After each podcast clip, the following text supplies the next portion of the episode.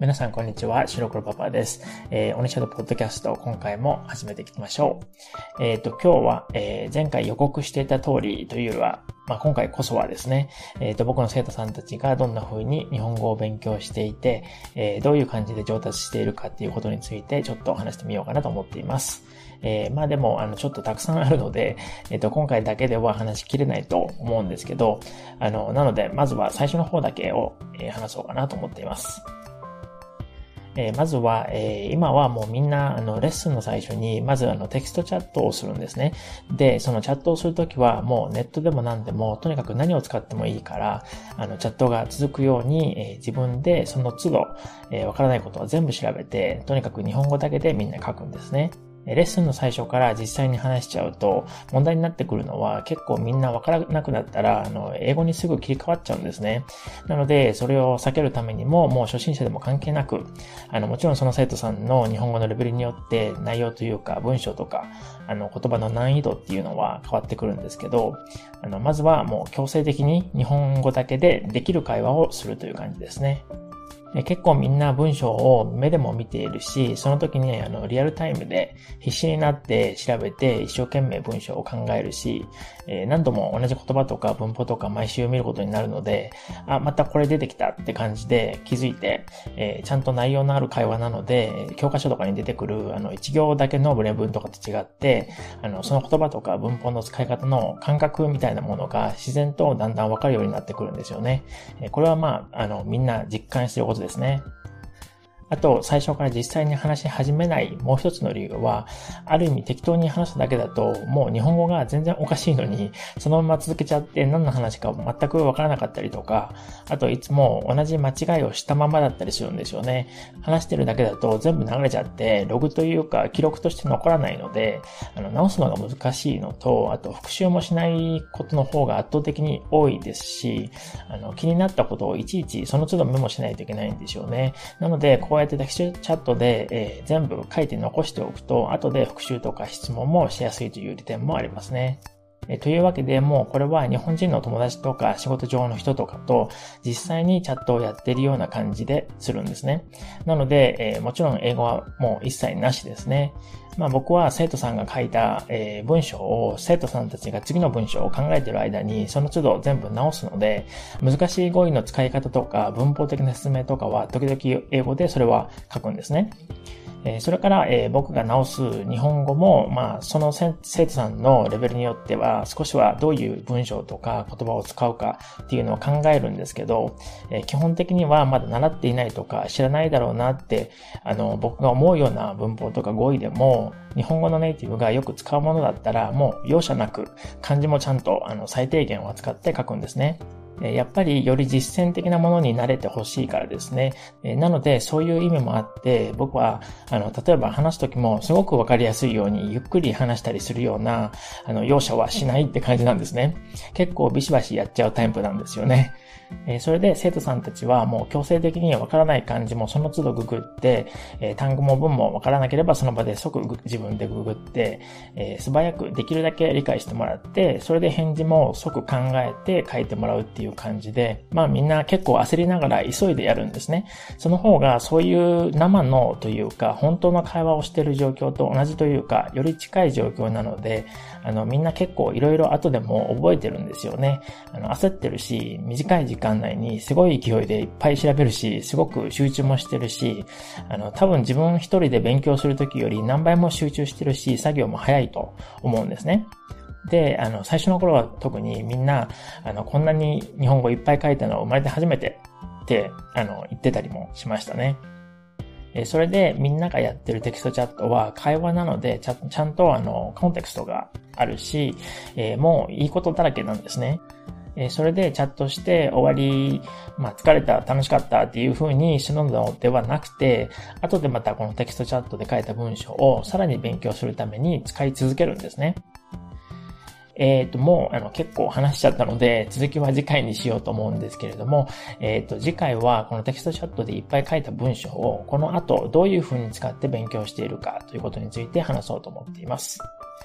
えー、さて、いつものように、えー、鬼シャドの文章に移ろうと思うんですけれども、えー、今回は、え外国人が驚きがちな日本文化という記事をあのネットでちょっと読んだので、えその話をしようと思っています。えそれではいつものように、まずは短く読みますね。日本では、蕎麦やうどん、ラーメンなどの麺類をすすって食べる習慣があるんですけど、麺をすする音を不快に感じる外国人の方々も多いようですね。でも、この習慣は、約400年前の江戸時代から続く風習だ。そうですよ。日本では、蕎麦やうどん、ラーメンなどの麺類をすすって食べる習慣があるんですけど、麺をすする音を不快に感じる外国人の方々も多いようですね。でも、この習慣は、約400年前の江戸時代から続く風習だ。そうですよ。日本では、蕎麦やうどん、ラーメンなどの麺類をすすって食べる習慣があるんですけど、麺をすする音を不快に感じる外国人の方々も多いようですね。でも、この習慣は約400年前の江戸時代から続く風習だ。そうですよ。日本では蕎麦やうどん、ラーメンなどの麺類をすすって食べる習慣があるんですけど、麺をすする音を不快に感じる外国人の方々も多いようですね。でも、この習慣は、約400年前の江戸時代から続く風習だ。そうですよ。日本では、蕎麦やうどん、ラーメンなどの麺類をすすって食べる習慣があるんですけど、麺をすする音を不快に感じる外国人の方々も多いようですね。でも、この習慣は、約400年前の江戸時代から続く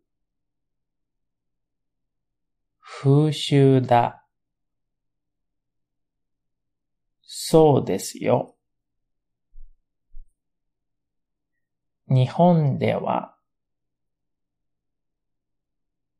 蕎麦やうどん、ラーメンなどの麺類をすすって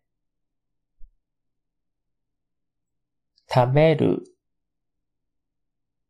習慣があるんですけど、麺をすする音を不快に感じる外国人の方々も多いようですね。でも、この習慣は約400年前の江戸時代から続く風習だ。そうですよ。日本では蕎麦やうどん、ラーメンなどの麺類をすすって食べる習慣があるんですけど、麺をすする音を不快に感じる外国人の方々も多いようですね。でも、この習慣は、約400年前の江戸時代から続く風習だ。そうですよ。えー、次に2、3単語ずつ読みますね。日本では蕎麦やうどん、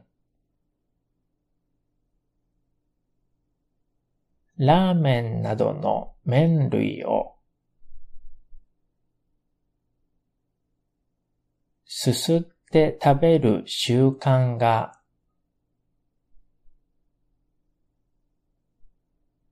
あるんですけど、麺をすする音を不快に感じる外国人の方々も多いようですね。でも、この習慣は約400年前の江戸時代から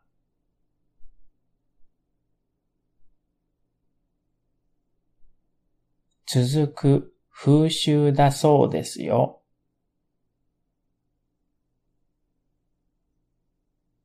日本では蕎麦やうどん、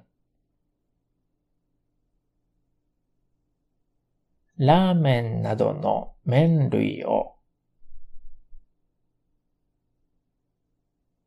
すすって食べる習慣が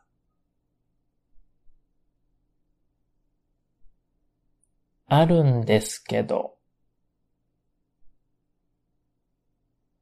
麺をすする音を不快に感じる外国人の方々も多いようですね。でも、この習慣は、約400年前の江戸時代から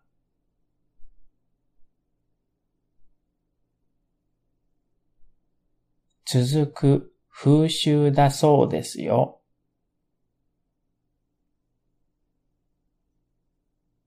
日本では蕎麦やうどん、ラーメンなどの麺類をすすって食べる習慣が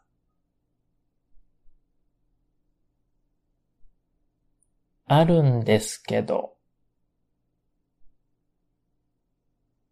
麺をすする音を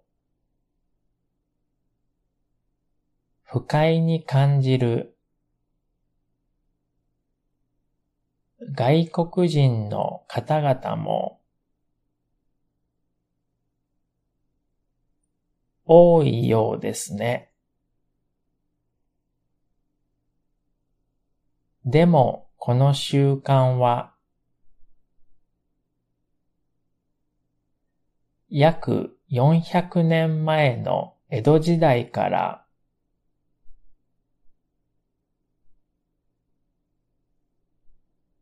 続く風習だそうですよ。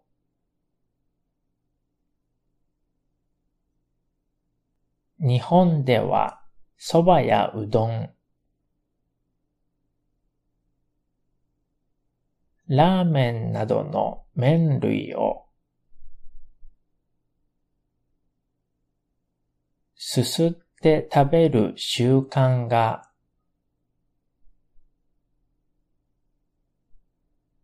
あるんですけど、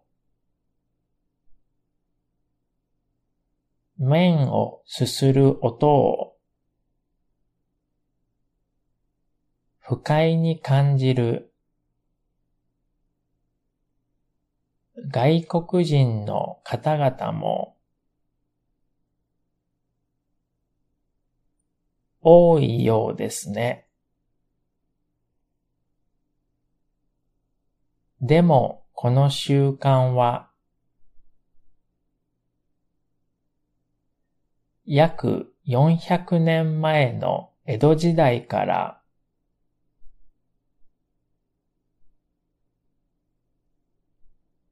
続く風習だそうですよ。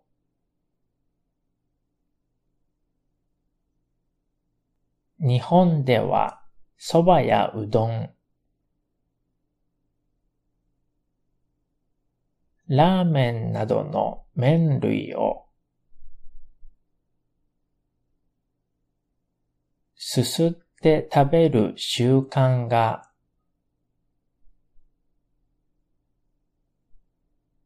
あるんですけど、麺をすする音を不快に感じる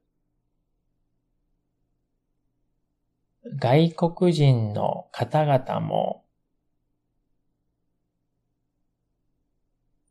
多いようですね。でも、この習慣は、約400年前の江戸時代から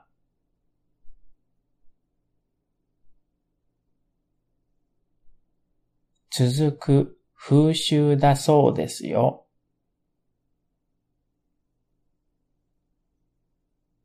日本では蕎麦やうどん、ラーメンなどの麺類をすすって食べる習慣が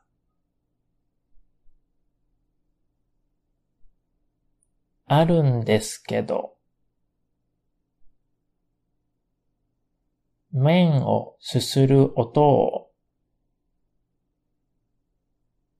不快に感じる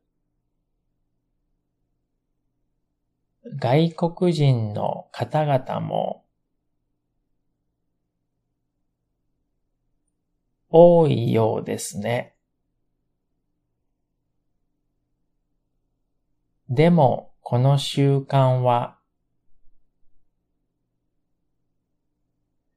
約400年前の江戸時代から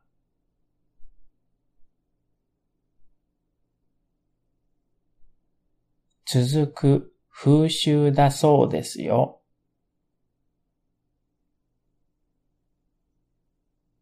日本では蕎麦やうどん、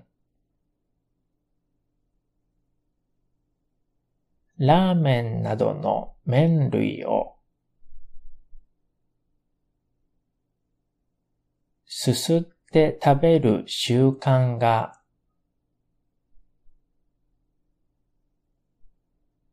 あるんですけど、麺をすする音を不快に感じる外国人の方々も多いようですね。でも、この習慣は、約400年前の江戸時代から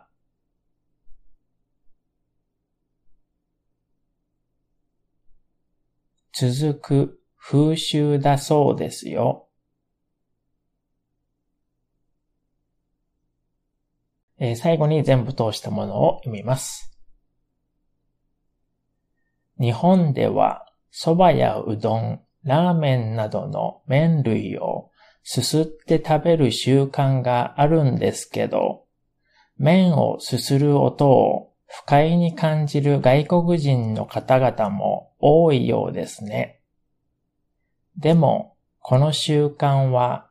約400年前の江戸時代から続く風習だそうですよ。